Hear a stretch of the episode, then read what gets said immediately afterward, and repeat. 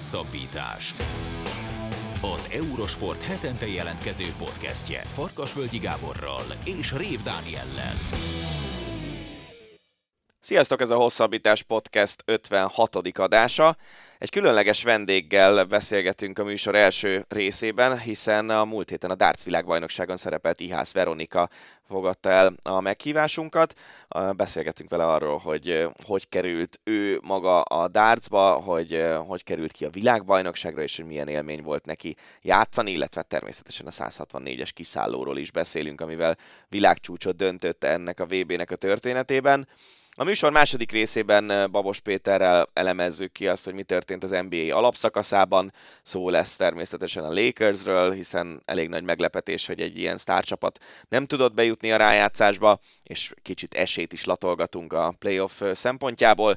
Az Ácsi rovatban pedig beszélünk Liu Shaoang fantasztikus világbajnoki szerepléséről, beszélünk arról, hogy Cristiano Ronaldo kivert egy gyerek kezéből egy telefont, és szóba kerül az is, hogy Boris Beckernek úgy tűnik, hogy gondjai akadnak, méghozzá az eddigieknél is nagyobbak, hiszen gazdasági bűncselekményekkel vádolják az egykori kiváló német teniszezőt.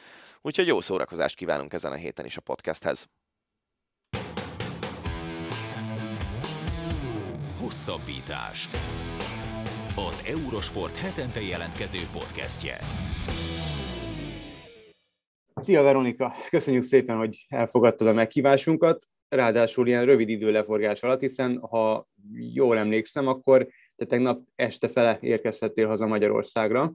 Gratulálunk a világbajnoki szerepléshez. Milyen érzés itthon lenni, és hogy bírod a, a rajongók hadát? Száboroznak feléd a gratulációk? Üdvözlök mindenkit! Hát igen, tegnap éjjel sikerült hazaérnünk, kicsit hosszúra nyúlt a hazaútunk, és nagyon, tényleg nagyon sokan gratulálnak, és nagyon jó érzés, és még bírom a rajongókat, és köszönöm szépen, hogy a, megkerestetek. Ugye egy legendás helyszínen, a Lakeside-on rendezték a világbajnokságot, viszont nagyon komoly csúszással a pandémia miatt. Ezt mennyire volt nehéz feldolgoznod, illetve mennyi idő telt el a kvalifikáció és a között, hogy effektíve elindulhatott a világbajnokság, mennyi időt kellett várnod? Hát én elég nehezen dolgoztam fel azt, hogy nem januárban van a VB, mivel tényleg nagyon jó formában voltam, és nagyon egybe volt a játékom. Én november 30-ai versenyen Prágába kvalifikáltam magam a VB-re, és hát elég sok idő telt el ugye az április 1 és a november 30 között. Én nagyon örültem volna, hogyha ez, ez januárban van, ha bár itt sem lehet szerintem panasz, de, de akkor sokkal stabilabbnak és, és kiegyensúlyozottabbnak éreztem magam. Ez a novemberi torna, ami Csehországban volt, ezután adtál egy interjút az Eurosportnak, amiben beszéltél arról, hogy egy olyan újításnak köszönhetően tudtad kiharcolni a VB kvalifikációt, ami szerint a Nemzetközi Dárt Szövetség egy külön kelet-európai ranglistát állított föl, és innen egy ember mindenképpen garantált helyen rendelkezett, és hogy a kelet-európai ranglista élén ketten voltatok magyarok, így aztán az már a cseh verseny előtt tudható volt, hogy közületek valaki jut ki. Ez azt jelenti, hogy ebben a régióban a magyar női dárc az előrébb jár, mint a többi régióbeli országban, vagy igazából szerencsének köszönhető az, hogy, hogy ennyire jól alakult ez a kvalifikációs időszak? Hát én azt is, én inkább ezt úgy fogalmaznám meg, hogy jó a magyar női dárc, itt Kelet-Európában tényleg, de valahol a szerencsének is köszönhető, hiszen máshol is vannak nagyon jó játékosok, Csehországba, Lengyelországba, és annak is köszönhetjük igazából, hogy nekünk ez sikerült, így, hogy kettőnk között dőljön el, hogy a szövetség támogatott minket, hogy minél több versenyre ki tudjunk jutni, és ranglista pontokat szerezzünk, és így bebiztosítsuk a helyünket a VB-re. Ezt említetted, hogy a, a világbajnoki részvétel kiharcolása és effektív a világbajnokság között azért, illetve a rajtja között azért elég sok időt telt el. hogy néz ki, hogy kell elképzelni a felkészülést? Te azt mondtad, hogy nagyon sokat készültél, azt mondtad, hogy nagyon, nagyon egyben volt a játékod. Egy ilyen törés az, hogy nem egy hónapon belül, hanem négy hónapon belül kell formában tartanod magad, vagy ismételten formában lendülnöd. Ezt hogy lehet kivitelezni? De ezt hogy kell elképzelni, hogy egy nap körülbelül mennyit készülsz, és hogy készülsz? Hát az elején nem sokat, megmondom őszintén, mert tényleg nagyon csalódott voltam, és így ö, ö, elment a, a tűz, hogy, hogy most akarom, és most szeretném, és mégse. És a végén nagyon sok versenyen volt az elmúlt pár hónapban, és itthon, amit még párommal tudtunk ö, edzegetni ugye a kisgyerkőc mellett, de inkább sokat beszélgettünk. Nagyon sokat beszélgettünk, hogy ez egy más színpad, más lehetőség. Mégis a legjobb 24 női játékos lesz ott a világon. Hogy kell megélni, hogy kell ö, ö, viselkedni, úgymond. Ö, hogy álljak neki, nem szabad megijedni. Tehát inkább erről szólt ez az egész, hogy, hogy felkészítsenek a színpadra, hogy teljesen más dolog, és hogy tudjam azt, hogy igenis nagyon jó játékosok vannak azok a színpadon, azon a színpadon. És egyébként békeidőben hogy néz ki neked a, az edzésed? Napi hány órát töltesz? Dárcozással egyáltalán? Most ez lehet, hogy hülye kérdés, de hogyan tudsz fizikailag felkészülni arra az igénybevételre, ami a nyilak dobálásához kell, vagy inkább a mentális aspektusa fontos, és teljesen mindegy, hogy fizikailag milyen állapotban vagy? Nem mindegy. Tehát szerintem az első meccsemen látszott is a, az amerikai hölgy ellen, hogy ő, például nagyon fáradt volt, ő később érkezett ki, ha jól tudom, ő szombaton érkezett meg Lakeside-ra, és, és igenis rányomta a játékára a, a, az az idő, hogy ő neki nem volt ideje aklimatizálódni és, és pihenni. Hát azért szerintem Amerikából leutazni Angliába sok idő és fárasztó. És tényleg úgy érzem, hogy a, a, az amerikai hölgy, ő ennél sokkal jobb. Tehát ő nem véletlenül került oda, és hogy nem tudta uh, nyújtani a legjobb teljesítményét, én ezt ennek tudom be, hogy nem adott magának időt egy kicsit, hogy megszok, ki a környezetet, hogy pihenjen rá egy kicsit. Fizikális felkészülés az most nálam annyiba merül ki, hogy futok a három éves kisfiam után, és rengeteget versenyzem. Sokat beszélgettünk párommal egy-egy versenyről, hogy, hogy mit rontottam el, mi voltak a benyomások, mi volt az érzés, és felváltva járunk itthon a klubunkba edzésre, mert tehát ugye valakinek vigyázni kell a kisfiunkra, Úgyhogy igazából olyan sok időt a tábla előtt nem töltöttem, inkább beszélgettünk. Arról tudsz mesélni, a, valahogy át tudod adni azt az érzést, ami úgy átjárt abban a pillanatban, amikor belépti a Lakeside-ra, amikor, amikor elindult a felvezető zenéd, és, és az első mérkőzésed előtt felléptél a, a színpadra? Bocs, mielőtt válaszolsz, azt csak hogy magyarázzuk el a nézőknek, hogy ez egy, ez egy szentélye a dartsnak, ez a Lakeside-i helyszín ez nem tudom, olyan, mint ahogy a Wimbledonban a center pályára kimegy egy teniszező, és, és engem is érdekel, hogy, hogy milyen érzés volt ez neked. Fú, hát ez, nem is tudom tényleg. Tehát a, az elején van a színpad mögött egy játékos szoba, ahol lehet készülni a meccsre, és közvetlenül a meccsem előtt be lehet menni egy csendes szobába, ahova senki nem mehet be, csak a két játékos, én nagyon feszült voltam, én párom szerint nem, nem fehér, hanem zöld, szinte nagyon, nagyon be voltam feszülve, és, és tényleg, tehát gyomorgörcs, nem kaptam levegőt, úristen, fel fogok menni arra a színpadra, és én nekem úgy játszanom kell, de amikor kiléptünk a, a felvezető részre, ahol be lehet vonulni, akkor, akkor a hideg kirázott. Tehát én, én azt mondom, hogy, hogy az elmúlt 15 év minden munkája, minden uh, fáradtsága, csalódottsága, ott, ott semmi még, hát, hogy igen, ezért, ezért megéri. Tehát kirázott a hideg, fantasztikus volt, hogy álltak ott a, a szurkolók, és, és látták, ö, láttam rajtuk, hogy ők, ők nagyon szurkolnak mindenkinek, aki ö, azon a kis folyosón végigvonul, és pacsisztak, és szurkoltak, és tényleg az, hogy, hogy ott voltak, a, a, ott volt a stábon, volt ki magyar, és, és ott voltak a, a románok is Kerdár Laciék szurkolni a meccsemen, az, az elmesélhetetlen. Tényleg, tehát liba bőrzött az ember, és és, és úristen, most én itt végigmegyek, és, és, és én nekem játszani fogok azon a színpadon, ami 15 évig csak egy álom volt.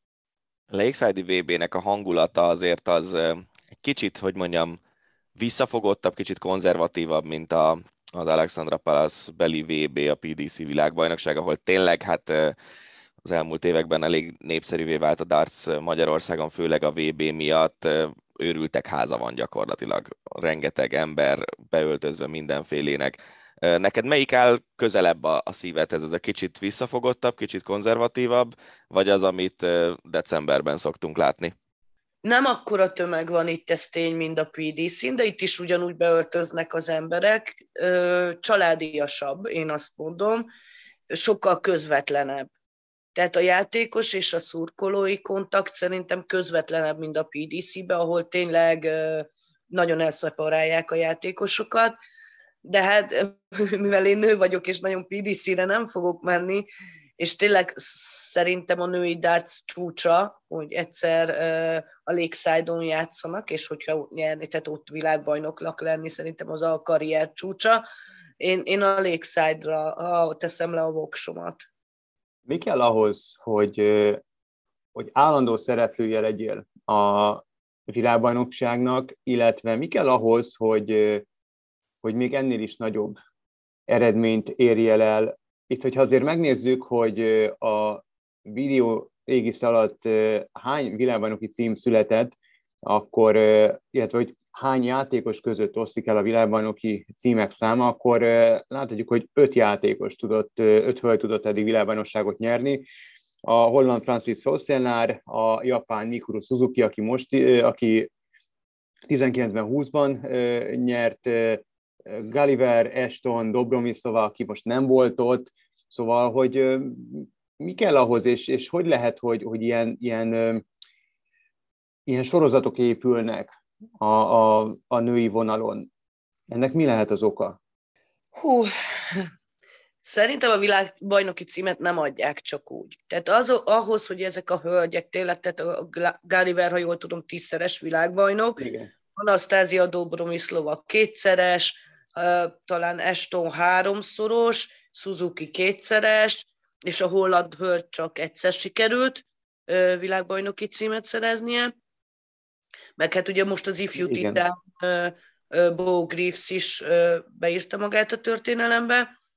Nagyon sok verseny. Tehát tényleg én nem tudok mást mondani, hogy iszonyatos mennyiségű verseny és edzésmunka kell ahhoz, hogy valakinek a játéka ott azon az, abba az egy hétbe az, az kijöjjön.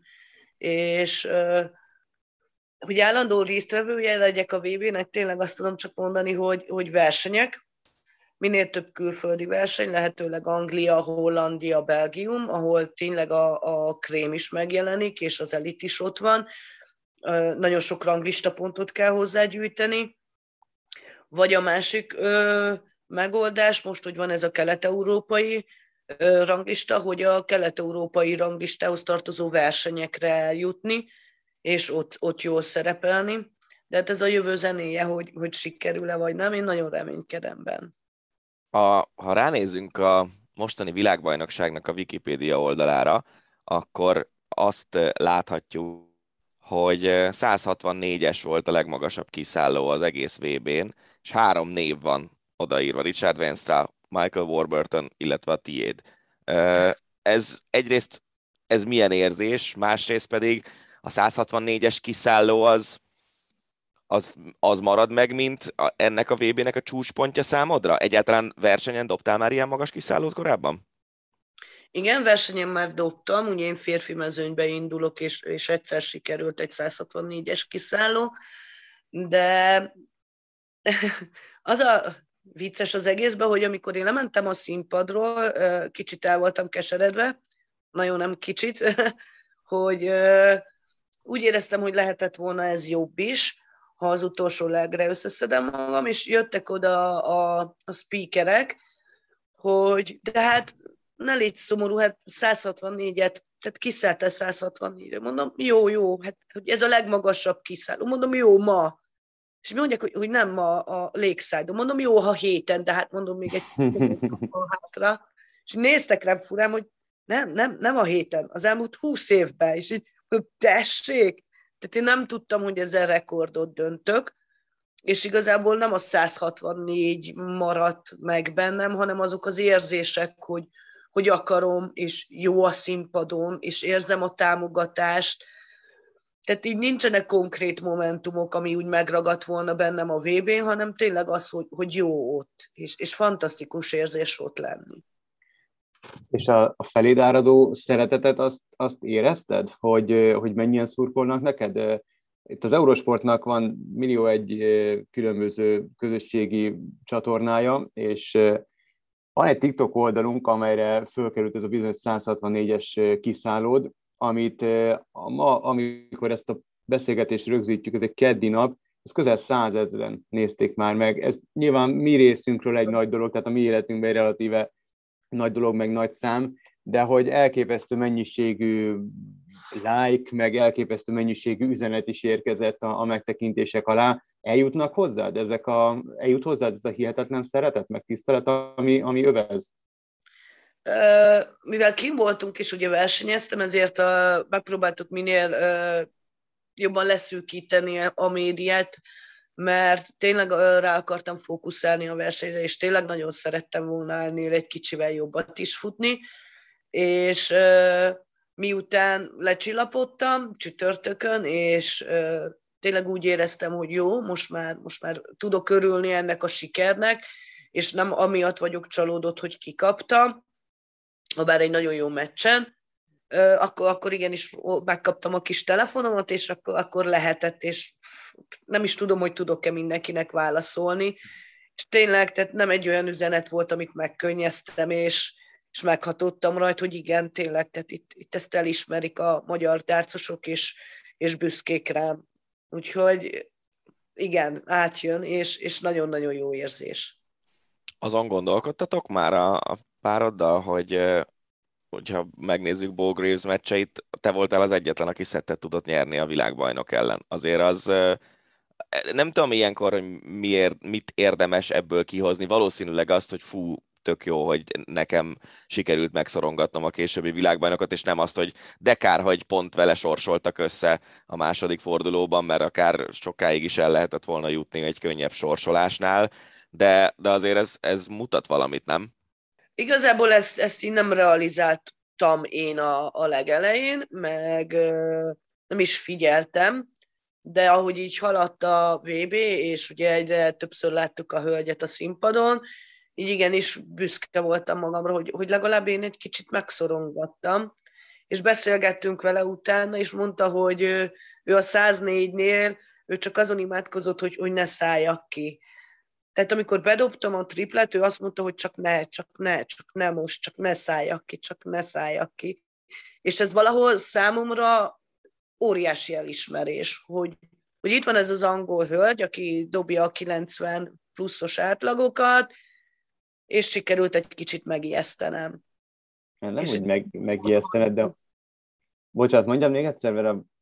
Hogy egy picit nyomot, tehát hogy nyomot hagyni benne, mm. hogy legközelebb is majd talán számol velem, hogy, hogy ő volt az a lány, aki, aki megszorongatott a VB-n.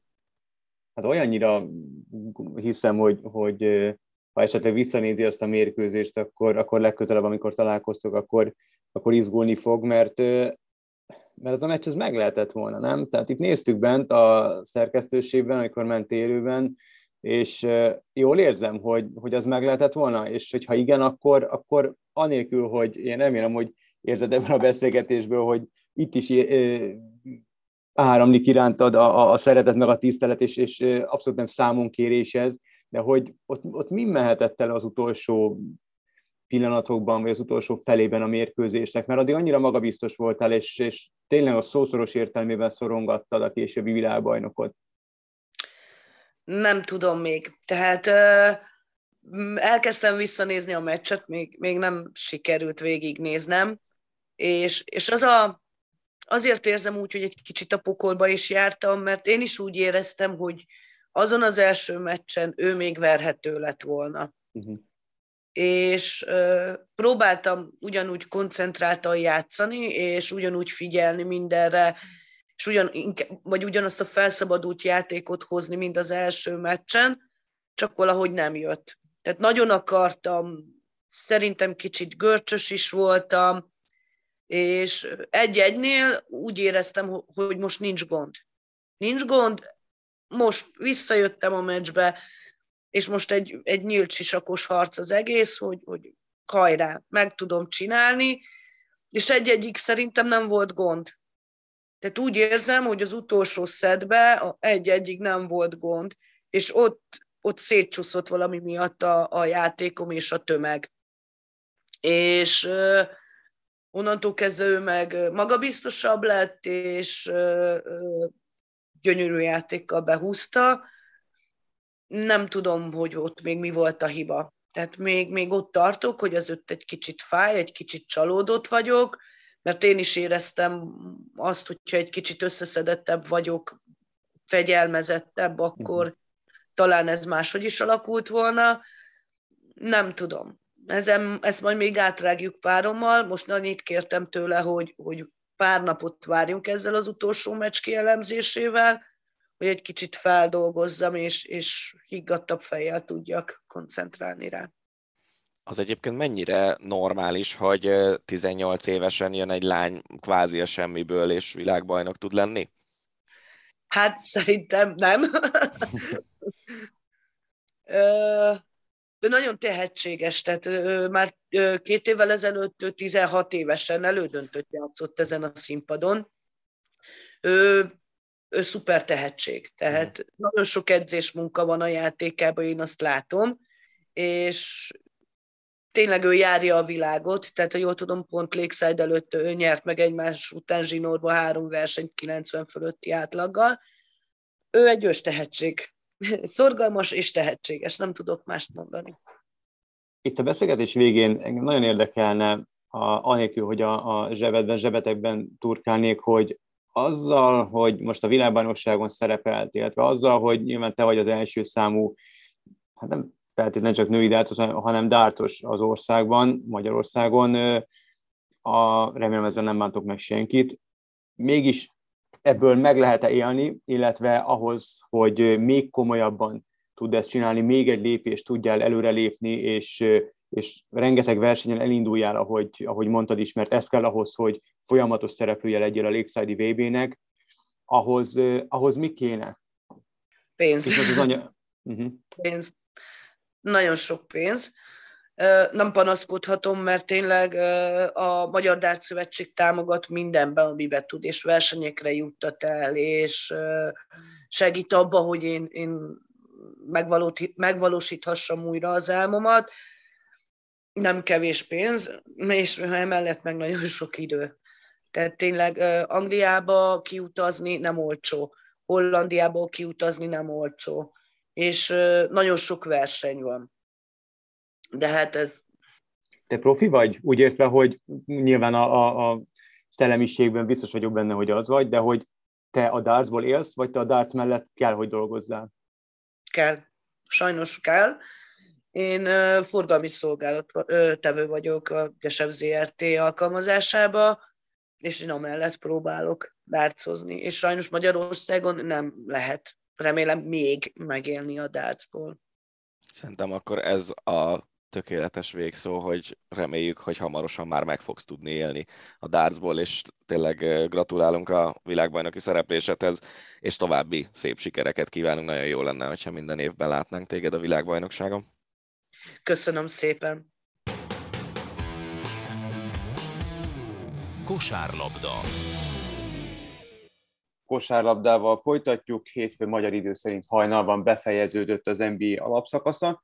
Következik a rájátszás, ami most már talán a harmadik idény óta kicsit más. Erről és a rájátszás esélyeseiről, az alapszakasz pozitív és negatív csalódásairól és sok minden másról az Eurosport szerkesztő újságírójával, Babos Péterrel beszélgetünk. Szia Peti, köszönjük szépen, hogy elfogadtad a meghívásunkat. Sziasztok, én köszönöm, hogy itt lehetek. Ahogy itt a felvezetőben elmondtam, körülbelül talán a buborék szezon óta kicsit más az alapszakasz lebonyolítása. a, bevezették akkoriban ezt az úgynevezett play-int. Helyezzük már ezt el, hát ha nincs mindenki tisztában, hogy mit is jelent ez egészen pontosan. Röviden, hogy hogy alakult át a rájátszás, mi lesz a menetrend.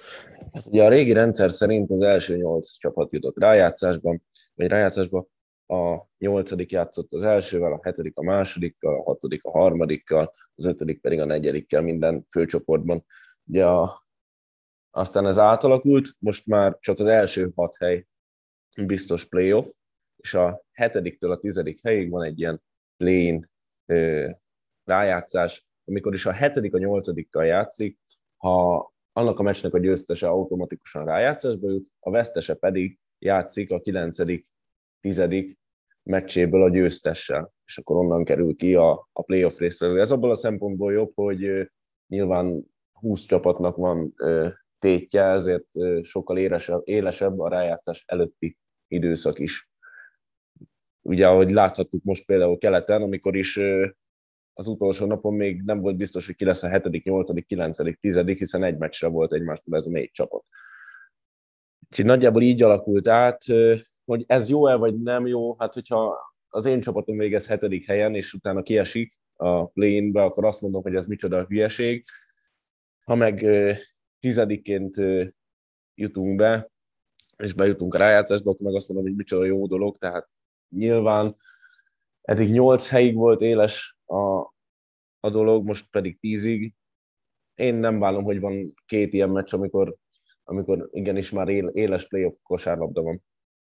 Igen, ez azért egy picit bővíti is nyilván az éles rájátszás meccsek számát, másrészt pedig a, a szezon végén is csomó csapatnak van miért harcolni, mert mondjuk régen a régi rendszerben, aki a nyolcadik helyen állt, az nem feltétlenül küzdött azért, hogy hát, ha meg lesz a hatodik hely az utolsó négy meccsen, mert nagyon sok különbség nem volt ebben. Beszéljünk az idei szezon számomra, aki laikus vagyok, legnagyobb meglepetéséről, a Los Angeles Lakersről, hiszen ott van a világ valaha volt egyik legjobb kosárlabdázója a csapatban LeBron James. Vannak rajta kívül egészen kiemelkedő játékosok, akik MVP-k voltak, vagy MVP közelében voltak, és a csapat összesen 31 meccset bírt, jól mondom, 33-at, bocsánat, 33 meccset bírt megnyerni az alapszakaszban, tehát még a play-inbe se került be, a nyugati főcsoport 11. helyén zárt. Ennek mi az oka, és mi lehet a jövő a Lakers számára?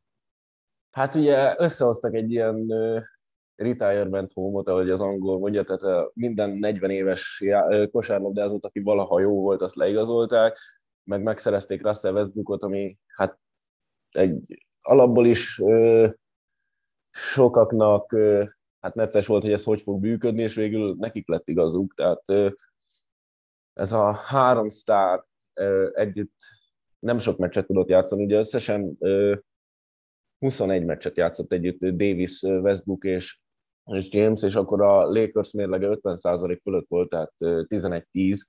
Davis is kiadott 40 meccset, James is kiadott 20 meccset, Westbrook pedig katasztrofális volt, tehát sajnos, hogyha ha ő visszalép és teret ad más játékosoknak, az ő játékából sok minden nem marad. Rettenetes hatékonysággal dob, a védekezésből is elvesz, és, és egyszerűen az egyik legrosszabb fit LeBron mellé, mert neki kell a kezébe a labda, és ez james nem működik.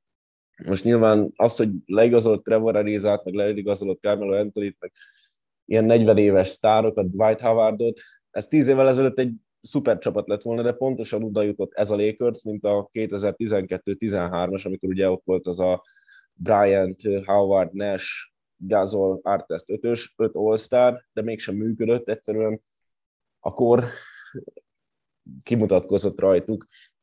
És hát, hogy mi lesz ennek a jövője, Westbrooknak van egy játékos opciója, de most nem tudom, ti hogy vagytok vele, én, hogyha nagyon szarnánék a munkámba, és azt mondanák, hogy beléphetsz, 47 millió dollárt kereshetsz jövő évben, ha te szeretnél. De ha, ha nemet mondasz, akkor szabadúszó leszel, és kapsz mondjuk, hát, hát hogyha 12-13 milliót kapna most Westbrook a szabad piacon, akkor lehet, hogy még így is sokat mondtam. Tehát, hogy valószínűleg azt fogja mondani erre a 47 millióra, hogy ez kell nekem. Úgyhogy a Lakers valószínűleg jövőre is nagyjából így fog kinézni. Nincsen draft pick, nincsen felhasználható pénz, amivel játékost igazolhatnának, most veterán minimumért tudnak igazolni egy-két játékost. Én nem hiszem, hogy ez a Lakers jövőre sokkal jobb lesz.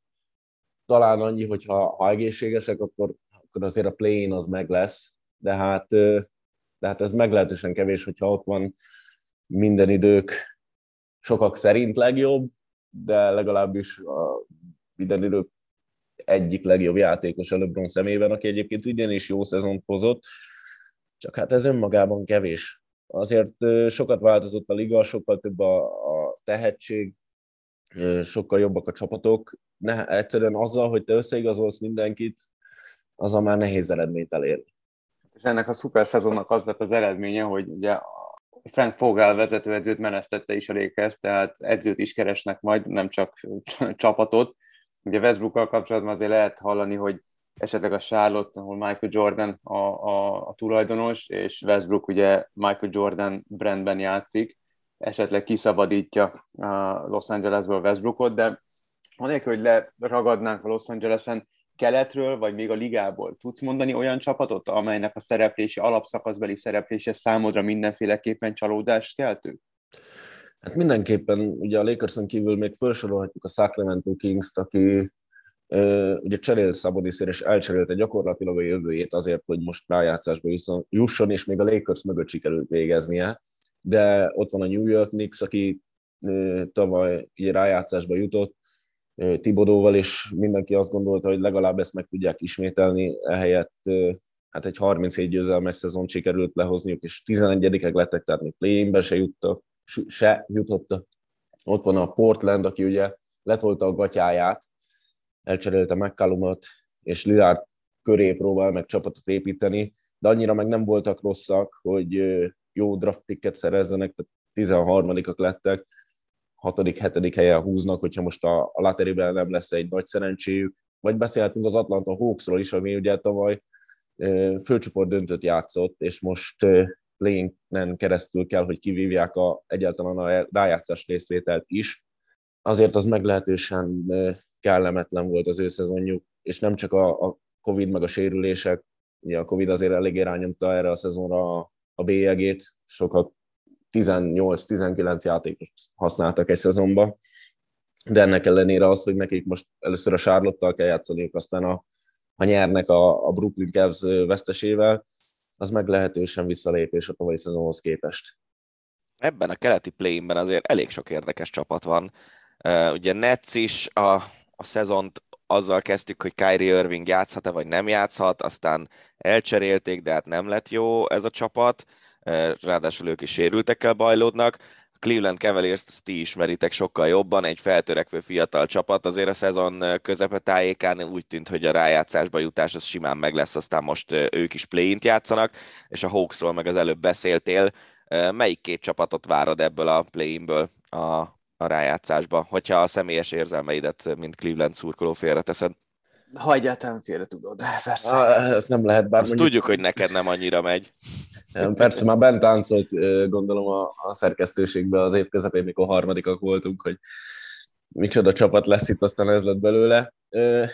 Hát, hogyha csak egy az egyben nézem, ugye Netsz azért többször vertek minket, mint mi őket. Úgyhogy ha ebből a szempontból indulok, akkor a hetedik, nyolcadik csatát, akkor papíron a Netsz nyeri, bár nem hiszem egyébként, hogy ha Jared Allen visszatér, akkor ez a kezdő még tud veszélyes lenni most minden félre, érzelmet félretéve, mert egy nagyon kellemetlen szerkezettel játszik sok csapat számára. A Hawks-t várom a Hawks Hornetsből, azért így, hogy Gordon Hayward idén már nem tud játszani, azért azt gondolom, hogy a Hawksnak ezt hoznia kell, és akkor nyilván a Cavs-t mondom. Tehát én azt gondolom, hogy a Cavs és a Nets fog bejutni, a sorrend nem biztos, ugye a 7.-8. hely, annak köszönhető, hogy nem biztos, vagy abban nem vagyok biztos, hogy kinyeri a, az első meccset kettőjük között, aki nyeri, ugye az lesz a hetedik.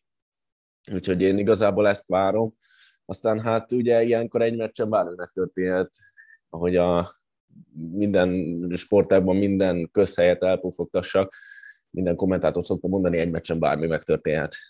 Ugye az idény elején szinte mindenki a Brooklyn Nets csapatát tartotta, nem csak a keleti esélyesnek, de az egész NBA uh, rájátszásnak az esélyeseként, és itt aki cserére szerintem Dani gondolta, az, az Ben Simmons volt, akitől sikerült megszabadulniuk, és elpasszolták Philadelphia, vagy megszerezték Philadelphiából, a, ugye ott onnan szerették volna kiutálni, és akkor volt egy ilyen James Harden, Ben Simmons csere. Hát Simmons, ha minden igaz, akkor ugye nem játszhat a rájátszásban, tehát az idényben ő nem fog pályára lépni a Philadelphiában. Ennek ellenére nagyon erősnek tűnik a Nets, hogyha a Kyrie Irving és a és Kevin Durant párosát nézzük, de ez a páros elég lehet arra, hogy megnyerjék keletet? Ugye ott van a Miami, a Boston, amelyik talán az All-Star break óta elképesztő sorozatban van, ott van ugye a, a Bucks, amely címvédő, és, és hogyha Jannis van, akkor kvázi minden van,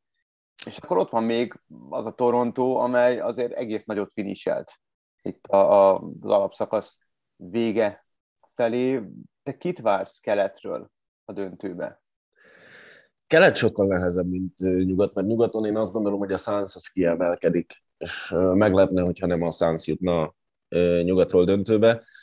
Keleten pedig ugye, amíg a Netsnél van, mondjuk ha azt mondod, hogy egy párharcban állatban a top három játékosból kettő, most akárkit nézek, a Miami-t, a boston és a Bucks, hogyha egészséges Durant és Irving, akkor a, a három legjobb játékosból kettő a Netsnél van. Ugye hiányzik még Joe Harris, aki azért egy jó shooter emellé a, a brigád mellé. Sokkal nehezebb most megmondani, mint mondjuk tavaly, vagy az elmúlt években bármikor volt, ugye, amikor a Cavs uralta, a Miami uralta, és ugye tavaly, amikor a, a Milwaukee uralta keletet. Nehezen fogadok a bajnok ellen az a helyzet. Tehát, hogyha nekem most csapatot kéne mondanom, én a, a Bucks-ot mondanám, és a, és, és a Heat-et mondanám második esélyesnek, harmadiknak a Boston-t és negyediknek mondanám a, a Nets csapatát. Igazából tényleg én hiszek abban, hogy a Bucks egy kicsit beleunt ebbe az alapszakasz dologba, és csak azért nem ők az elsők, mert, mert úgy voltak vele, hogy tök mindegy hányadik helyen jutunk be, amíg nálunk van Janis, nálunk van Middleton, nálunk van Holiday, de igazából most a Miami ellen egy pár harcban pályahátrányból is, is be tudunk jutni. Hm. Mondtad, hogy nyugaton a Suns kiemelkedik. Mi a receptje ennek a csapatépítésnek? Mert ha a Sunsra rágondolunk, négy-öt évvel ezelőtt ők is a liga egyik leggyengébb csapatának számítottak, korábban nagyon sokáig, és, és most mégis össze tudtak rakni egy olyan csapatot, ami évről évre most már a legjobbak közé tartozik. Mi lehet a, mi, mi a recept, és hogy tudják ezt a többi csapatnál lemásolni, mert azért tudjuk, hogy az NBA is egy olyan liga, hogyha valaki kitalál valami jót, akkor azt szeretik lemásolni a többiek. Én itt az edző szerepét emelném ki, tehát nyilván leigazoltak Chris Paul azóta, hogy ők a, a liga alján voltak, ami nyilván bármilyen csapatnak egy óriási erősítés lenne. De Monty Williams ugye a, a Suns edzője, aki nálam egyébként az év edzője is, egy olyan rendszert rakott össze, ami, ami nem csak Paul miatt működik, van egy nagyszerű kispad, ami főleg védekezésben elképesztő, és, és, és köröket ver más kispadokra. Ott van nyilván Devin Booker, aki aki egy olyan tehetség, aki bármikor tud dobni 30 pontot bárki ellen, és akkor ott van még DeAndre Ayton, Bridges, és nyilván Chris Paul. Ez a Suns most, most a liga előtt jár, talán nem annyival, mint régen a Warriors, vagy régen a Cavs, ugye, amikor minden évben egymással döntőztek, de egyszerűen maga a játékrendszer és maga a játék úgy működik, hogy, hogy amikor nézi az ember, akkor nem tudja azt mondani, hogy ezeket bárki meg tudja venni, hanem amikor leülsz és megnézel egy meccset, azt mondod, hogy ezek bárkit bárhol meg tudnak verni. És most, hogy ugye a Warriors egy kicsit rosszabbul szerepelt, mint sokan számítottak rá, és a jazz is sok, sokkal rosszabbul szerepelt, mint amire a szakértők számítottak. Ők ezt ki tudták használni, és, és elképesztő kosárlabdát játszanak. Ha már így emlegettük a az egyéni elismeréseket Monty Williams esetében mondtad, hogy nálad ő az év edzője. Majd amikor a Kevzes podcastet rögzítjük, azért erről beszélgetünk, mert ezt nagyon rossz néven veszem itt JB Bickerstaff ellenében, de mindegy, lendüljünk át ezen. De hogy komolyra fordítva a szót, ha az egyéni elismeréseket nézzük, mondjuk az év legjobb játékosának, az MVP-nek, te kit választanál? Mert ezért, a, ezért az egyéni elismerésért azért hatalmas a csata minden évben, és idén is azért hát nem, nem, nem annyira könnyű ezt a kérdést megválaszolni sokak szerint. Szerintem ez egyszerűbb, mint amennyire sokan beállítják, ugye nyilván Jánisz és Embiid miatt mondják azt, hogy ez micsoda verseny, de hogyha Nikola Jokic számait megnézzük, főleg a, az advanced statokat, akkor szerintem ez nem lehet kérdés. Tehát ő az első játékos az NBA történetében, aki egy szezonban 2000 pontot, 1000 lepattanót és 500 gólpaszt kiosztott, csak hogy kontextusba tegyük, ehhez neki 27,1 pontot, majdnem 14 lepattanót, 13,8-at kellett átlagolni, és 7,9 gólpaszt magas emberként. És hogyha megnézzük azt, hogy a Denverben ugye hiányzott egész évben Jamal Murray és Michael Porter Jr., aki két maxos játékos, két borderline all-star, hát hogyha kicseréled Jokicot ebbe a Denverbe, akkor abba sem vagyok biztos, hogy a, a play-in az meg lett volna. És ugye van egy különleges mérője az NBA-nek, a PER, ami megmutatja, hogy egy játékos valóban, valójában mennyit ér egy csapatnak.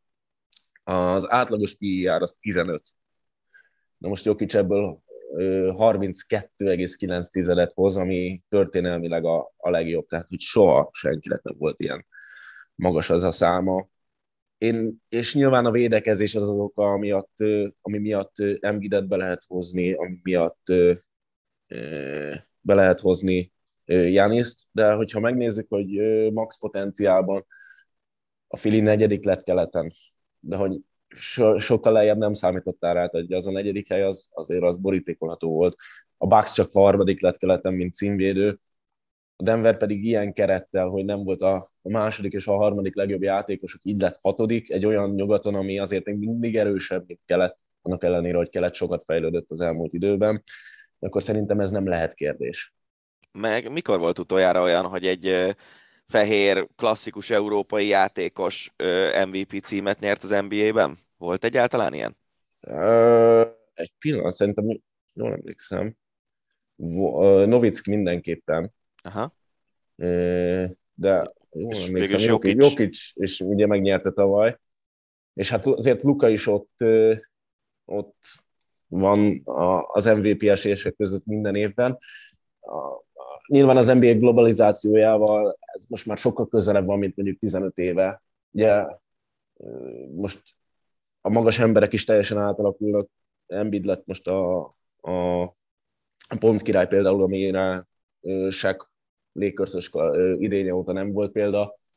Azért most ja, már egyre... erre akartam rákérdezni, nem is az, hogy most konkrétan mikor, meg, meg kik, hanem hogy, hogy ez a fajta játékos, ami mondjuk amerikai játékos azért kevés ilyen van, aki ennyire magas, magas testtel tud kvázi irányító szintű pálya átlátással és, és gólpassz adó képességgel rendelkezni hogy, hogy mennyire várható az, hogy az ilyen játékosokat megpróbálják egyre nagyobb számban átröptetni Európából, mert azért az európai kosárlabdának ez egy jellemzője, még ha nyilván nem is olyan szinten űzik ezt sokan, mint amilyen szinten Nikolaj Jokic.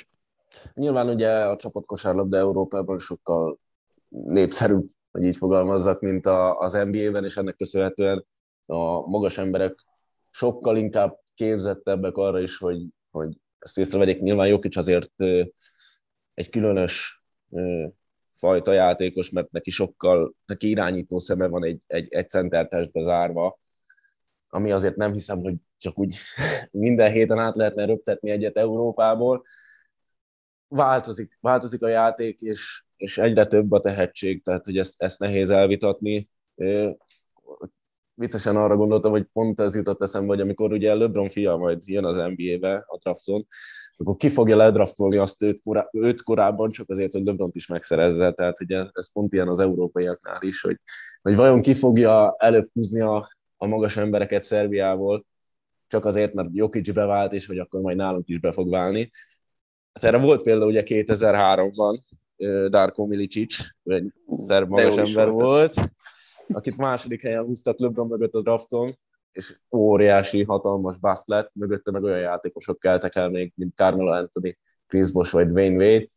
Most már azért sokkal kevesebbet hibáznak a, a játékos megfigyelők, legalábbis ezen a szinten, mert sokkal több ugye a, referencia, nem csak videón, videó alapján draftolnak játékos, megnézik, meg lehet nézni őt bármilyen ellenfelek ellen, akik, akikből tudsz következtetéseket levonni, és ahogy nem dobálják most már a draft minden trade-ben, úgy, mint ö, bolonda lisztát, úgy, ö, úgy ez is átalakult. No, Peti, akkor most egyszavas válaszokat kérni, nagyon kevés a, a, az időnk. Egy másik fontos, sokak által nagyon fontosnak vélt egyéni elismerés az év újonca nálad ki. Hát Evan Mobley.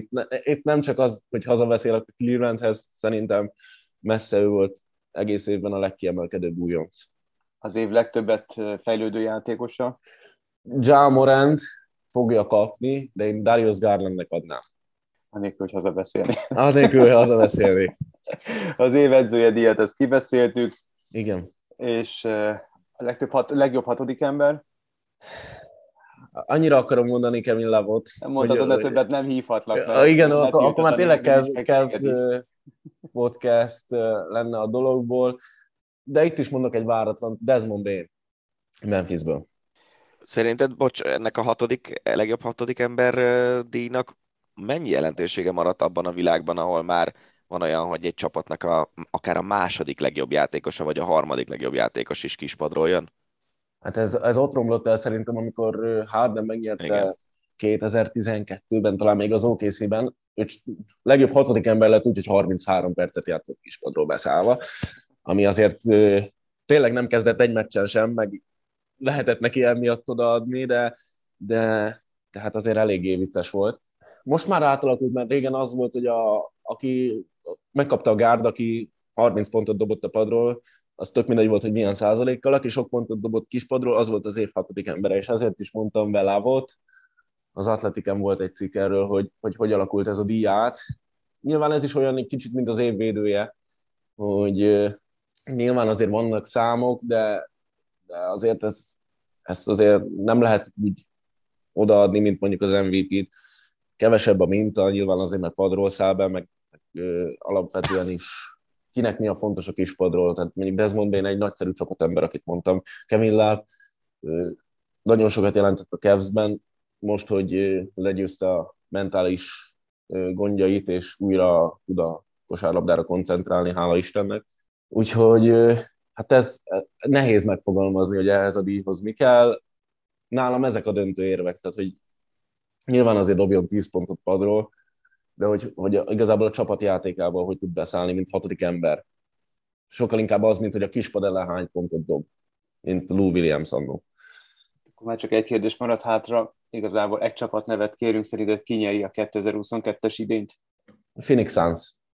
Tehát nagyon szépen köszönjük, hogy a rendelkezésünkre álltál, és elfogadtad a meghívásunkat. Az utóbbi bő 20 percben az NBA alapszakaszáról, illetve a rájátszásról beszélgettünk Babos Péter az Eurósport szerkesztő újságírójával. Ácsi. A hét legérdekesebb hírei.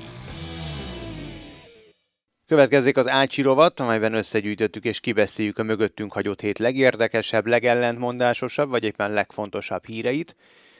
Hazai hírekkel kezdjük, mert hogy elképesztő siker dömpinget hozott az elmúlt hét, Euróligát nyert a Sopron Basket, végig vezetve verte a Fener csapatát 60-55-re, 9500 török szurkoló előtt Isztambulban, ezt azért emeljük ki, hogy nem akárhol, hanem a poklok poklában tudott győzni a Soproni csapat, amely az első magyar kosárlabda csapat, férfi vagy női, amely megnyerte a legrangosabb kosárlabda kupasorozatot. 98-ban ők Ronketti kupát nyertek, de azért ez a győzelem annál jóval rangosabb.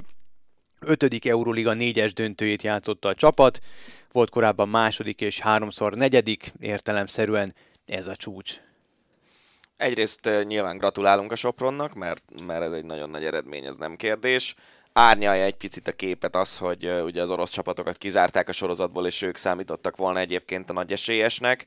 Uh, de az, hogy Isztambulban nyerni a Fener ellen az, az, az bármilyen meccsen, egy akármilyen csoportmeccsen is nagy dolog, nem, hogy egy ekkora sorozatnak a döntőjében, úgyhogy, úgyhogy tényleg csak gratulálni tudunk. A másik része a dolognak meg az, hogy reméljük, hogy ez a ugyanúgy, amiről rengeteget beszéltünk már kézilabda kapcsán, meg foci kapcsán, meg helyenként vízilabda kapcsán, hogy, a az nagyrészt ilyen állami vagy félállami pénzekből összerakott európai szinten erősnek számító csapatok milyen hatást fejtenek ki a magyar ö, sportra, most éppen a kosárlabdára. Ezt már meg kell nézni, hogy, hogy egy ennyire erős Sopron basket az inkább ö, jót tesz a női válogatottunknak, vagy inkább kontraproduktív.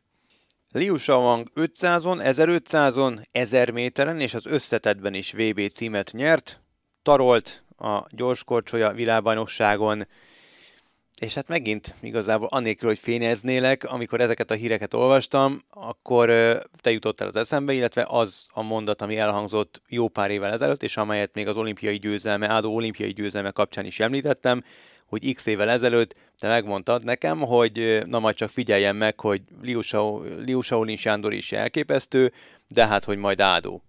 És aztán nézzük meg, hogy ez valami elképesztő sikersorozat, és amit szá- ami számomra még inkább meglepő vagy megdöbbentő, hogy egy olimpiai győzelem után valaki ilyen szinten tud motivált maradni, és tényleg ilyen tarolást rendez. Igen, és ráadásul úgy, hogy ugye most egy jóval gyengébb magyar csapat tagjaként érte el ezeket az eredményeket, egy majd, hogy nem egy személyesnek mondható csapat tagjaként, mert ugye 2002-es fiatalok indultak vele a váltóban is nagy részt, meg, meg egyéniben is Nógrádi Bence, aki ugye kim volt az mhm. olimpián, emlékezetes módon, meg Jászapáti Péter, aki Jászapáti Petrának az öccse. Az, hogy, hogy ennyire jól menne neki, hát az 1005-ös döntőt, azt óriási fölénnyel nyerte meg, az annyira, annyira durva volt, hogy így tényleg zajlottak az események, szépen ment előre a döntő, úgy, úgy csendben jött előre az utolsó helyről, és aztán egyszer csak azt látod, hogy megindul, és méterek, eh, méteres előnyei voltak. Ott volt mindenki, aki számít? Tehát, hogy ez a VB az Nagy részt erős, igen. erős VB volt? Nagy részt igen. Eh, azt hiszem, hogy eh, a, a, a legnagyobb riválisok közül egy-két kínai versenyző hiányzott, meg egy-két koreai hiányzott, uh-huh. tehát nem volt, nem volt full mezőny, de például a kanadaiak teljes erővel voltak ott, mert ők ugye mentek a hazai ö, szereplés miatt, hollandok teljes erővel voltak ott, tehát az ellenfelek egy része hiányzott, és lehet, hogy mondhatjuk azt, hogy mondjuk a, a top-topból ö, csak Ádó volt ott, de meg nyilván hiányoztak az oroszok, ugye uh-huh. ők nem indulhattak de, de ettől függetlenül ezt nem veszel nagyon sokat. Azért a koreai csapat akármilyen felállásban van ott egy világbajnokságon, az egy erős koreai csapat lesz. És most is uh, ott volt uh, Lee Juneseo, meg Kwak a, a döntőkben, akik az olimpián is ott voltak. Tehát igazából Huang hiányzott, meg a, meg a két legerősebb kínai, azt nem tudom őszintén szólva, hogy ők egyáltalán ott voltak-e a VB-n, de azt hiszem nem. De ja, ezzel együtt azért ez egy az egy jó szereplés nagyon. Uh, és... Nem, nem akármilyen évet zár. Hát nem akármilyen éve sportolója van, díját adon, azt hiszem már előre át lehetne adni. De hogy is, majd valamelyik focista rúg négy gólt öt meccsen, és ja, lesz az év sportolója.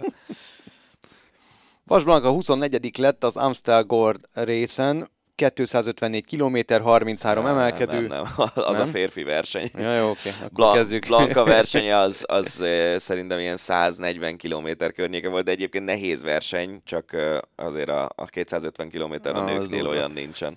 Na, 27 kilométerrel a vég előtt azért remélem az, az igaz, az hogy igaz. támadást indított a főmezőnyben, vezetett is egy darabig, a, aztán amikor egy szökevény csoportot üldöztek, végül fél perc lemaradással ért célba. célba. Hogy kell ezt a 24. helyet kezelni? Tehát ez me- milyen verseny volt, és mennyire, mennyire erős ez az eredmény Blankától? Ugye, ez egy elit verseny? Ez egy abszolút elit verseny. A nőknél a World Tour az ugye a legelitebb szint. Vannak World Tour csapatok, és vannak World Tour versenyek. Blanka az egyik World Tour csapat, talán a legerősebb World Tour csapat versenyzője és egy World Tour versenyen debütált, és ami e, ez a fontos itt igazából szerintem, hogy, hogy ugye neki a ciklokros szezon az elég sokáig elhúzódott január végéig, utána pont a végén covidos lett, volt két hét pihenője, utána kezdett el nagyon lassan edzegetni, alapozni az országútra, és a többiek már versenyezgetnek egy jó ideje a, a csapattársa Follering, aki második lett, ő például lenyomott versenyeket a szezon legelején, február végén, aztán elment három hétre magaslatra a Sierra Nevada-ba, és uh, utána jött vissza, és ez már a második versenye volt, szerintem ő ott volt a Flandrián is múlt hétvégén. Tehát ez egy, ez egy top verseny, voltak hiányzók, mert uh, elég sok a betegség a, a kerékpárosoknál, férfiaknál, nőknél egyaránt, nem csak Covid, hanem ilyen influenza jellegű mm-hmm. dolgok, meg ilyesmik.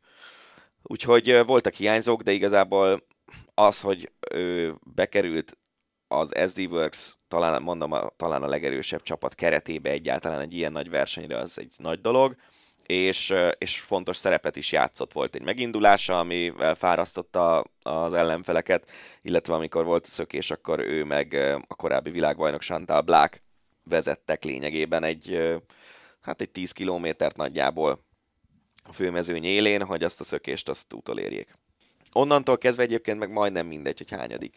Mert jó, persze, hogyha megjött volna top 10-ben, ezután a meló után az nagyon nagy dolog lett mhm. volna, de volt egy nagyobb csoport, ami egyébként a harmadik csoport volt az úton, egy ilyen hát szerintem 25-30 fős csoportból sprintelt, és végül is ott lett 20, úgy így lett 24. összességében. Annak nagy jelentősége nincs, hogy konkrétan hányadik, de e- erős volt. Na nézzük a külföldi híreket. Tehát rögtön egy szomorú hír, ezzel le is tudjuk a szomorú híreket. 24 éves korában meghalt a Pittsburgh Steelers csere irányítója, Dwayne Haskins. Nagyon tudom, hogy nagyon sok 24 éves fiatalember hal meg sajnos, akár a sportvilágban, akár a hétköznapi ö, életben. Viszont ami számomra nagyon meglepő volt, hogy egy dél-floridai autópályán sétált, amikor egy dömper elütötte. Tehát ez mennyire bugyut a halál. Az egész elég szürreálisan hangzik. Ebből az egész sztoriból eh, számomra a legérdekesebb vonal, mert tényleg ilyen sajnos van, eh, nyilván e, eléggé megdöbbentett a hír Steelers szurkolóként, még hogyha nem is lehet azt mondani, hogy egy nagyon fontos játékosa lett volna a csapatnak, de hogy eh, a, a, a hír az úgy került ki a világba, hogy Adam Schefter, a, az ESPN ilyen NFL insidere, aki iszonyatosan sok átigazolási hírt, meg ilyen-olyan NFL-el kapcsolatos hírt robbant ki elsőként. Ő robbantotta ki ezt a hírt is, de egy olyan tweettel, ami a, az empátia legminimálisabb jelenlétével sem bírt.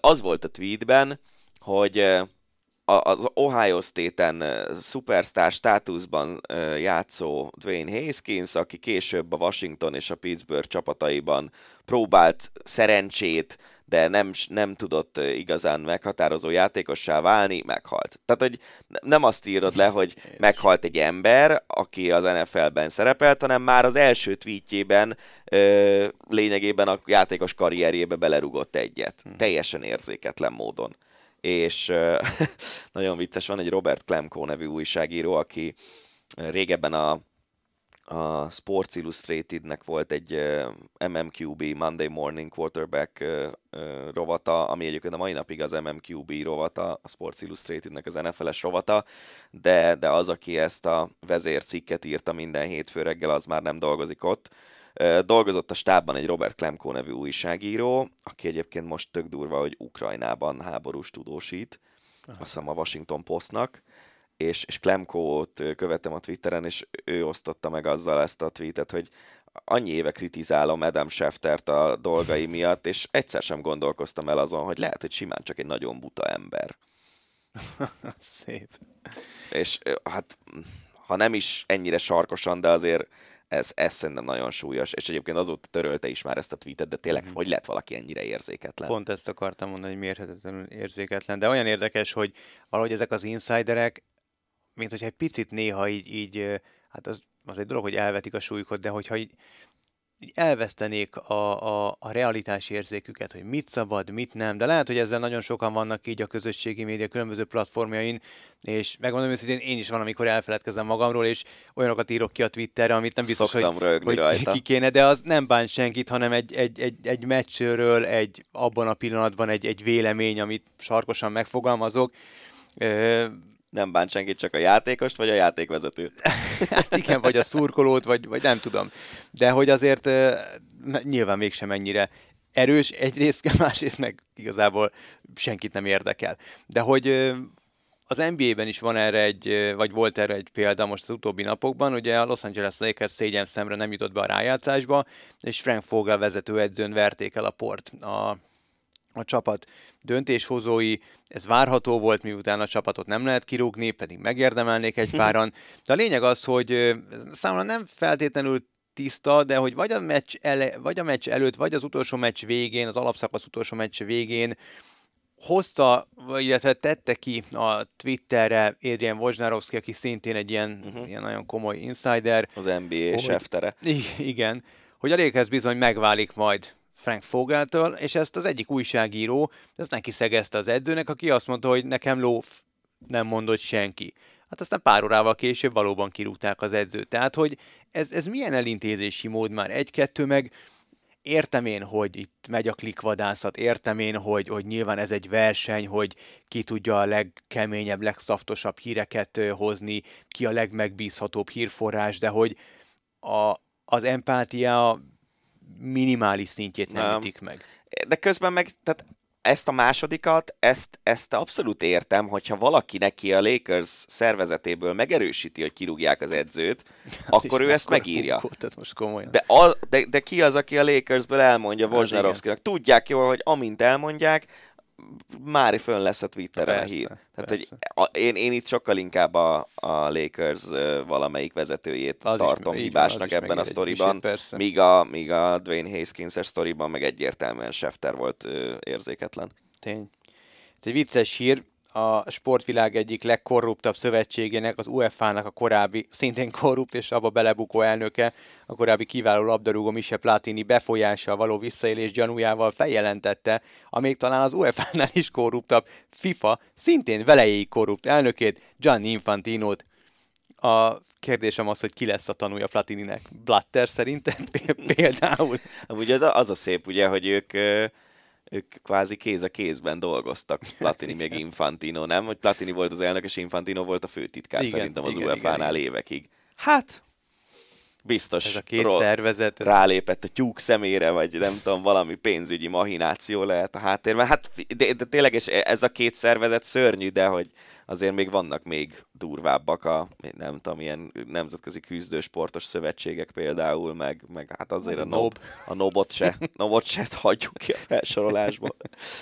Ja.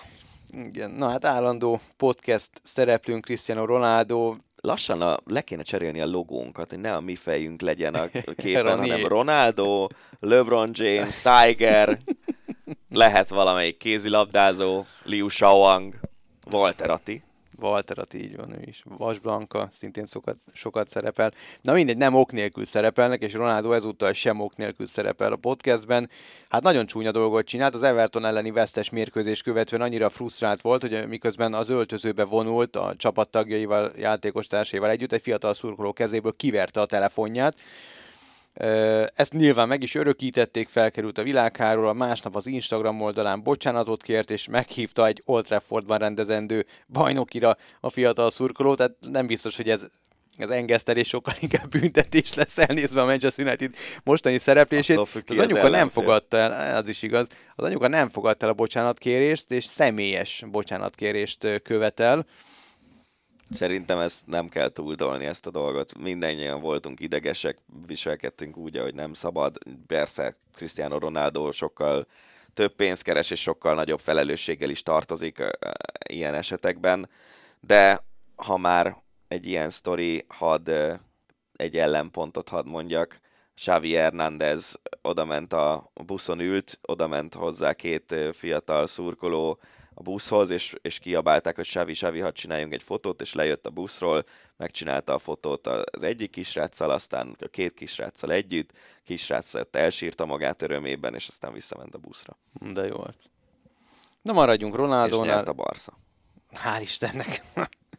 Wayne Rooney volt a vendége a Sky Sports meccselemző műsorának Jamie Carragherrel, és egyöntetű véleményként azt fogalmazták meg, hogy bár elképesztő még mindig a gól érzékenysége Ronaldónak, már nem ugyanaz a játékos. Erre Ronaldo a csatorna Instagram oldalán csak ennyit írt válaszként, két féltékeny. Rooney válasza sem váratott magára túlságosan sokat. Azt mondta, hogy talán Messin kívül mindenki más valóban féltékeny Ronaldóra, a trófeái, az egyéni elismerései, a pénze, és persze a kockás hasa miatt. De tök jó választ adott. Nem tudom, hogy ezek az ilyen Instagram cica harcok, ezek mennyire, mennyire vonják el egyébként a sportolóknak a, figyelmét azokról a dolgokról, amiket viszont végezniük kéne. Mert mondjuk Ronaldónak azt hiszem, hogy ha kimarad egy 10 percnyi, nem tudom, hasizom erősítés, akkor se, akkor se tűnnek el azok a kockák. De, de igen, hát ugye a Ronaldóval nagyjából egykorú vagyok, és tökre érzem magamon ezeket a dolgokat, hogy, hogy ami pár éve még tök normális volt, most már egyre kevésbé bírom, meg fáradtabb vagyok, meg ilyesmi, akár sport közben, akár a mindennapokban is. Hogy e, ezzel jó lesz, hogyha ő is megtanul együtt élni, hogy, hogy ebben a korban már az embernek a sport teljesítménye az általában lefelé megy. Ja, csak szerintem ezeket a játékosokat, akik ennyire, vagy sportolókat, akik ennyire ki tudják tolni a pályafutásukat, pont ez a, ez a mérhetetlen ego is hajt többek között, azt leszámítva, hogy nyilván töménytelen mennyiségű pénzt költenek a, az egészségükre, a szervezetükre, a testükre, de kell ez, a, ez az elvakultság, ez a mérhetetlen ego ahhoz, hogy valóban úgy teljesítsenek, és egyszerűen ők szerintem nem veszik tudomásul, hogy, hogy bizony az idő vasfoga az, az őket is tépázza, ami számomra furcsa, hogy egy ilyen szintű sportoló, aki, aki ennyire a, a közösségi média csatornáin éli a mindennapját, és ennyire komoly tényező, mondjuk egy Instagramon, ha jól tudom, akkor ő a legtöbb követővel rendelkező sportoló a világon, az miért engedi meg magának, hogy egyrészt ilyet kiírjon, mert szerintem ez tök gáz, a, de ha még utána tett volna egy smiley-t, vagy bármit, hogy, hogy az emberben legalább az a,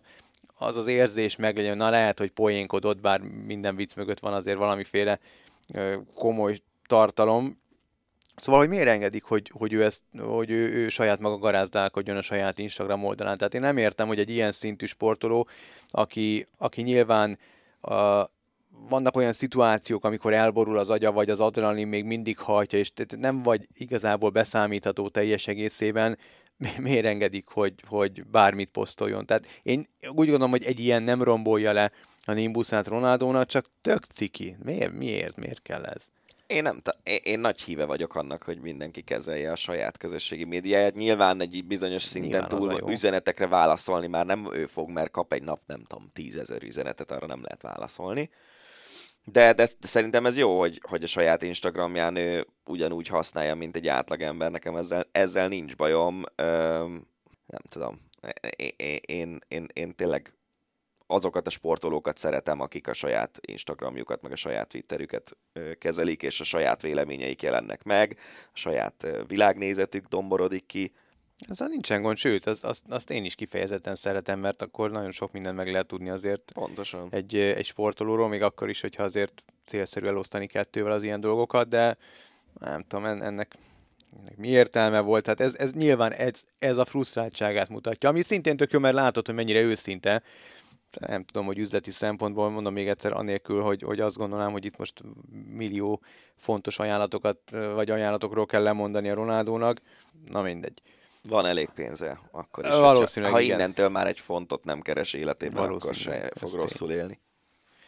Hát a futball hírekben mértékadónak számító ilyen Balag, remélem jól mondom a nevét. Balagé, azt hiszem. Balagé. Azt állítja, hogy a PSG 150 millió fontos aláírás pénzzel akarja magához láncolni Kylian Mbappét.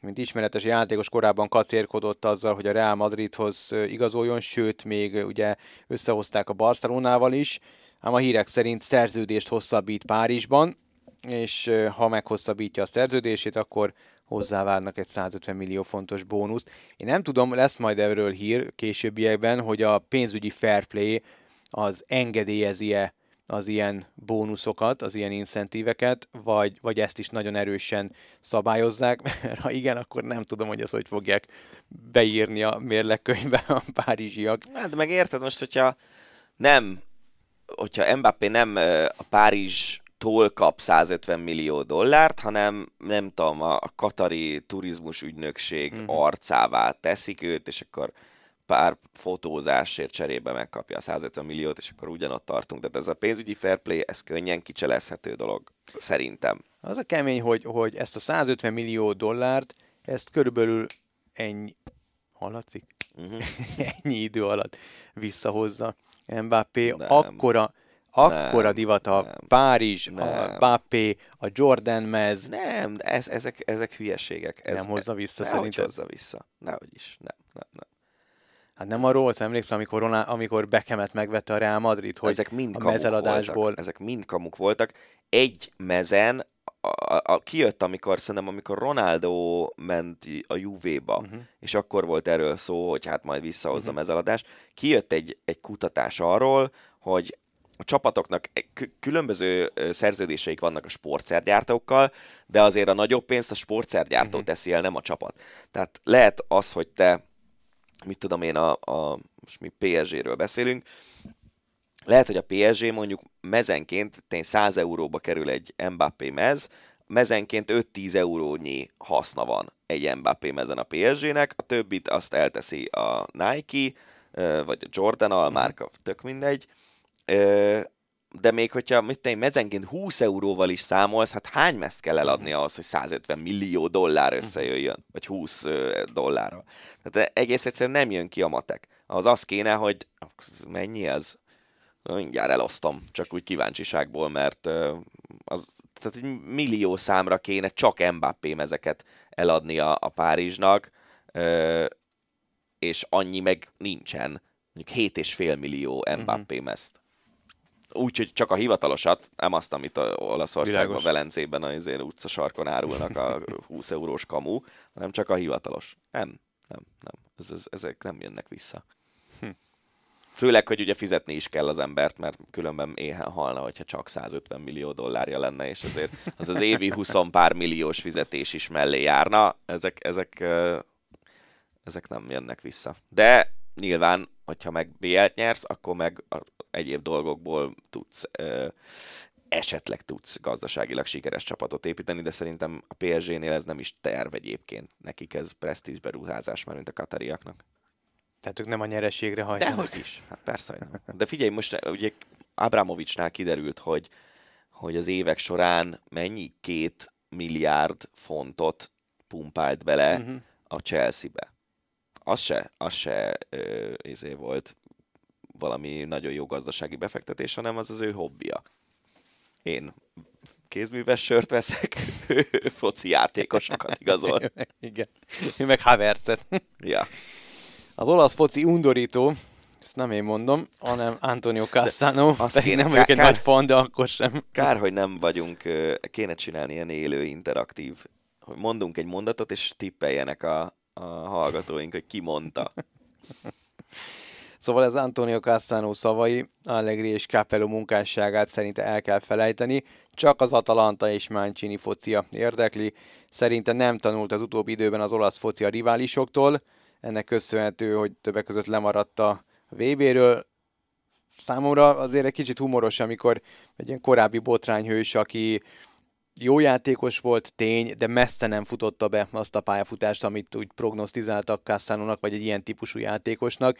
Általában a botrányairól volt híres, meg arról, hogy mindent elkövet azért, hogy ne érjen, ne éljen ö, sportemberhez méltó ö, életet, és aztán abba hagyja a játékos pályafutását, egy pár év szünet, és megjelenik így a közösségi oldalakon ilyen megmondó emberként, és ő aztán mindent tud, mindent is tud, és mindenkit kritizál olyan szinten, hogy, hogy az elképesztő, és ha jól emlékszem, Capello volt az edzője a Madridnál, tehát ott lehet, hogy van valamiféle ellentét, mert azért egy ilyen szigorú edző nem feltétlenül kultiválja a Cassanohoz hasonló játékosokat, egy-kettő meg, nem tudom, azért Fábio Capello munkássága Viszonylag sikeres edző. igen, elég, és azért egy, egy relatíve látványos Milán tudott Lehet, hogy úgy értette, hogy, hogy ezek fölött a szisztémák fölött eljárt az idő, nem tudom, tehát most legyünk pozitívak Cassanóval szemben is, még hogyha nem is egy nagyon okos fiú.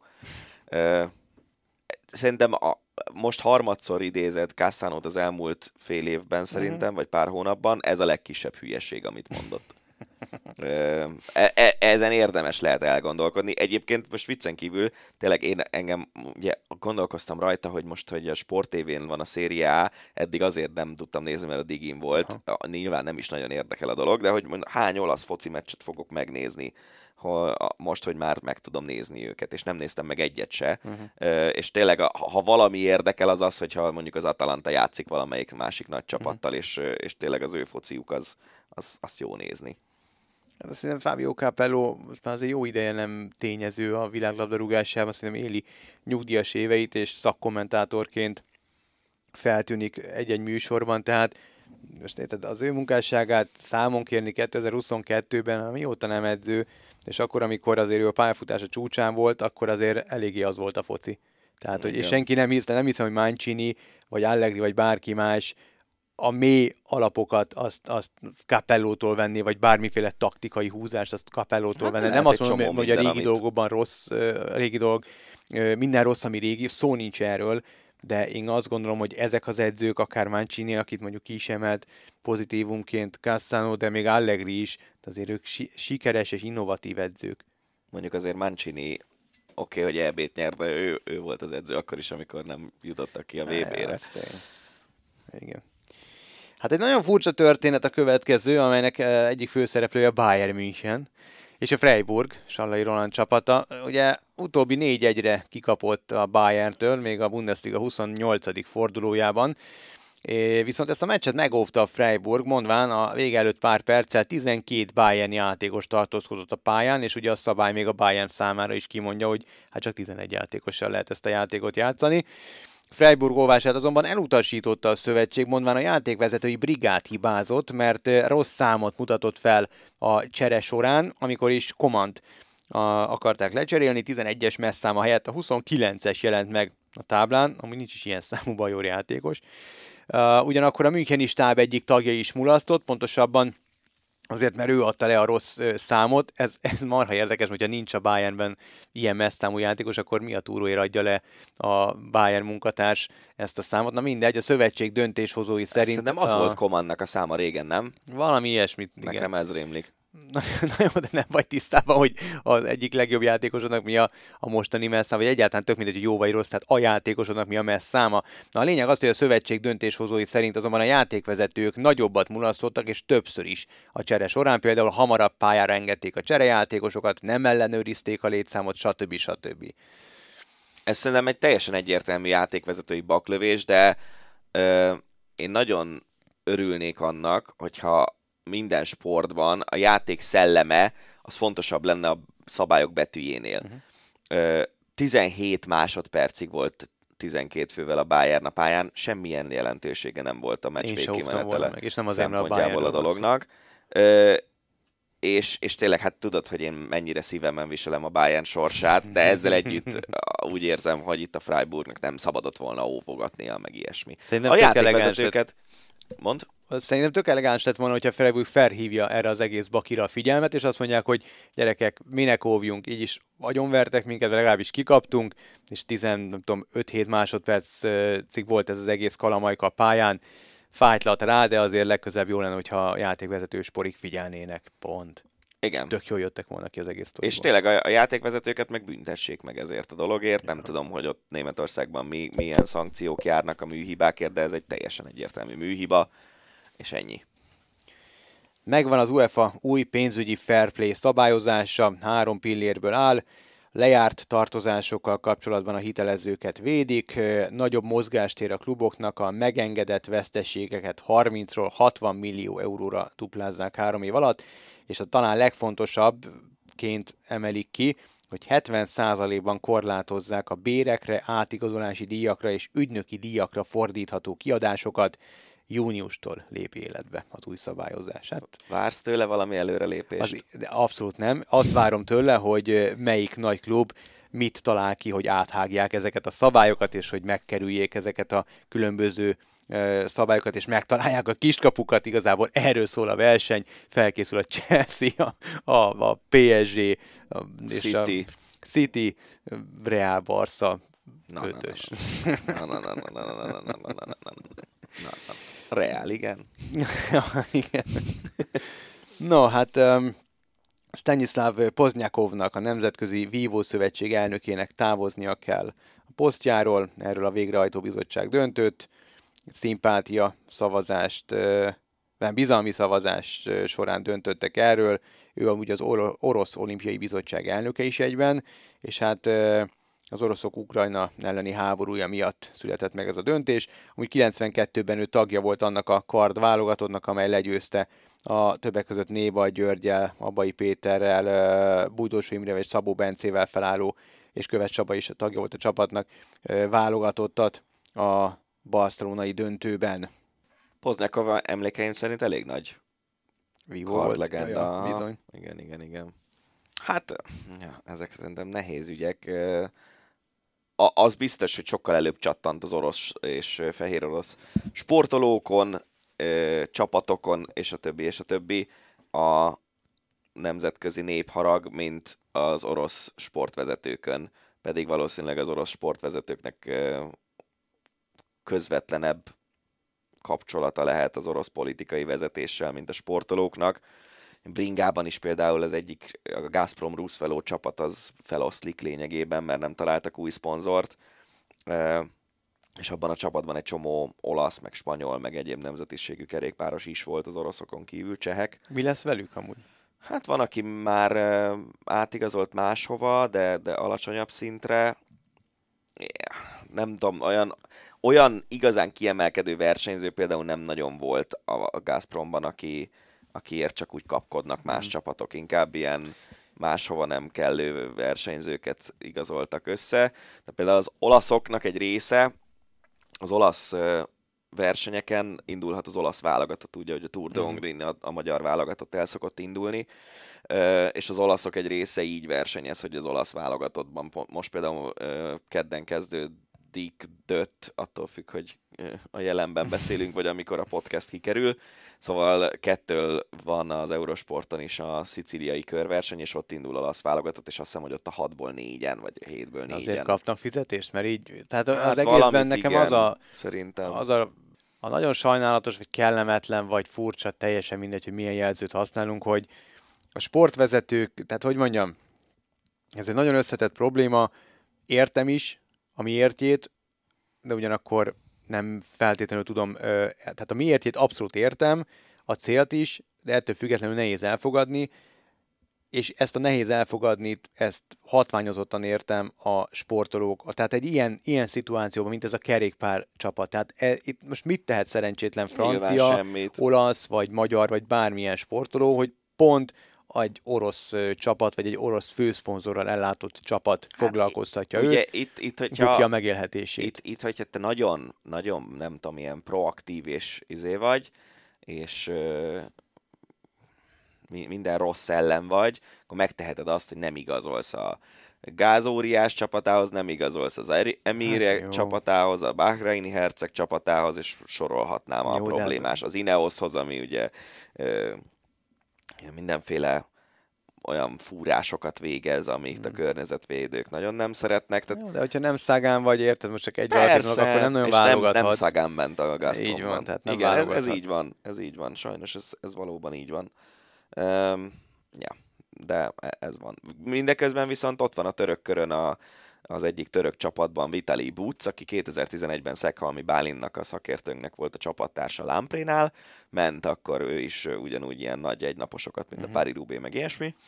És Vitali Buc úgy menekült el Ukrajnából a családjával a háború elől, mert ahol ők laknak, és Mikolaiv, azt hiszem a településnek a neve, valahol ott a Fekete-tenger partján, azt a város konkrétan lövik, és ott, vagy ott csapott papot tényleg egy bőröndel jöttek el, e, és, és új kerékpárt kellett neki adni a csapatának, ami ugye egy ilyen nagyon alacsony szintű ilyen harmadik vonalbeli török csapatnál azért az, hogy egy kerékpárt adni a új mezeket, új ruhákat, mindent, az nyilván egy extra költség, de, de ez a túloldala a dolognak. Egyre komolyabb bajban Boris Becker, korábbi világ első és hatszoros Grand Slam győztes német tenisz legenda, a vált szerint megpróbálta eltitkolni vagyona egy részét a hatóságok elől. Erről az eurosport.hu-n elég részletesen írtak kollégáink. Az ügyészség szerint a korábbi világ első több millió fontot érő vagyontárgyakat és relikviákat próbált eltitkolni az ellene zajló, vagy általa indított csődeljárás során, hogy ne kelljen törleszteni a hitelezőinek. 17 júniusában jelentett Becker csődöt, nem sokkal azután, hogy több mint 3 millió fontnyi kölcsönt vett fel az egyik banktól a Majorkán található ingatlanára. Úgy tűnik, hogy Ez német, nem az első ilyen ügye. Németeknél Borisnak. ez népszokás. Igen, ugye Gráf papa, hát meg Gráf papa is emléke, emlékszel, ő is azért Erre már nem. egy jó időt ült a börtönbe, mert Tényleg, Stefinek a pénzét mondod. nem feltétlenül úgy forgatta, hogy az kellett volna. Nem inkább egy mosógépbe tette bele. ja, úgyhogy igen, hát az, az, az is egy hasonló sztori volt. De Hőnesz ő magát jelentette fel, és csüccsent be a luxusbörtönbe. Úgyhogy, ja, hát Hát ott el, Hőnesz elvitte a balhét szerintem. Igen. De hát ez egy másik történet. Gyerekeknek szóló könyvet fog írni a pár hete visszavonulását bejelentő S. Bárti.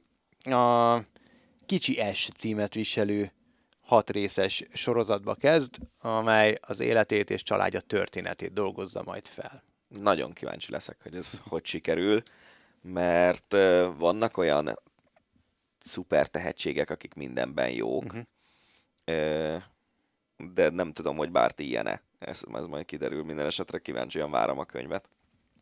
És az utolsó hírünk is a teniszhez kapcsolódik. Számomra egy nagyon kedves játékos, akinek a játékát, meg a személyiségét is nagyon szerettem. Közel állt hozzám, Javi Fritzonga bejelentette visszavonulását. Hát szerintem az egyik legszeretettebb és legszimpatikusabb teniszező.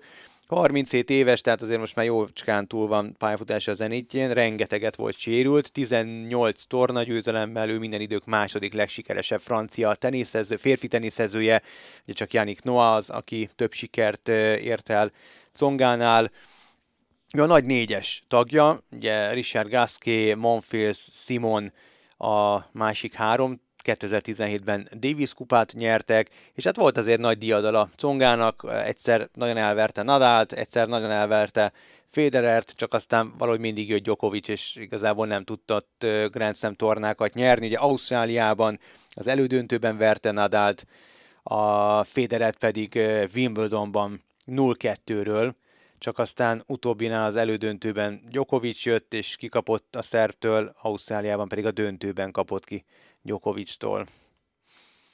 Én is szerettem Congának a teniszét. Én bevallom őszintén, hogy nem is, nem is tudom, mikor találkoztam az ő nevével utoljára, most a uh-huh. visszavonulás bejelentése előtt. Az, hogy a Garrison fog búcsúzni, az szerintem szép, de most tegnap volt egy meccs a Monte Carlo-ban, és azért már nem az igazi. Uh-huh. Tehát kicsit ilyen, kicsit hasonló, mint amikor Federer próbálkozott játékkal, és, és az volt az összkép, hogy nem jó Federert ilyen uh-huh. szinten teniszezni, játszani, látni. Most egy kicsit ez az érzésem szerintem Congával kapcsolatban is, hogy lehet, hogy kicsit később vonul vissza a kelleténél az meg egészen elszomorító, hogy ő is velem egy idős, és ilyeneket mondunk, hogy már túl van a zenítjén, már vége a pályafutásának. 5 5 dobtál múltkor, érted? Te pályafutásod csúcsán vagy. Az, Most kéne abba hagyni. Nem a csúcs, de a hullám, hullámzásnak a hegyén voltam éppen a hétvégén. Na jó, hát ezek voltak a számunkra legérdekesebbnek, legfontosabbnak tartott hírek az elmúlt hétről. Ha úgy gondoljátok, hogy valami kimaradt, akkor azt jelezzétek nekünk Twitteren, vagy Instagramon, vagy ahol megtaláltok bennünket. Köszönjük szépen a figyelmet, hallgassatok minket továbbra is. Révdanit és Farkasvölgyi Gábort hallottátok. Sziasztok! Ez volt a Hosszabbítás, az Eurosport podcastje. A műsor témáiról bővebben is olvashattok honlapunkon az eurosport.hu.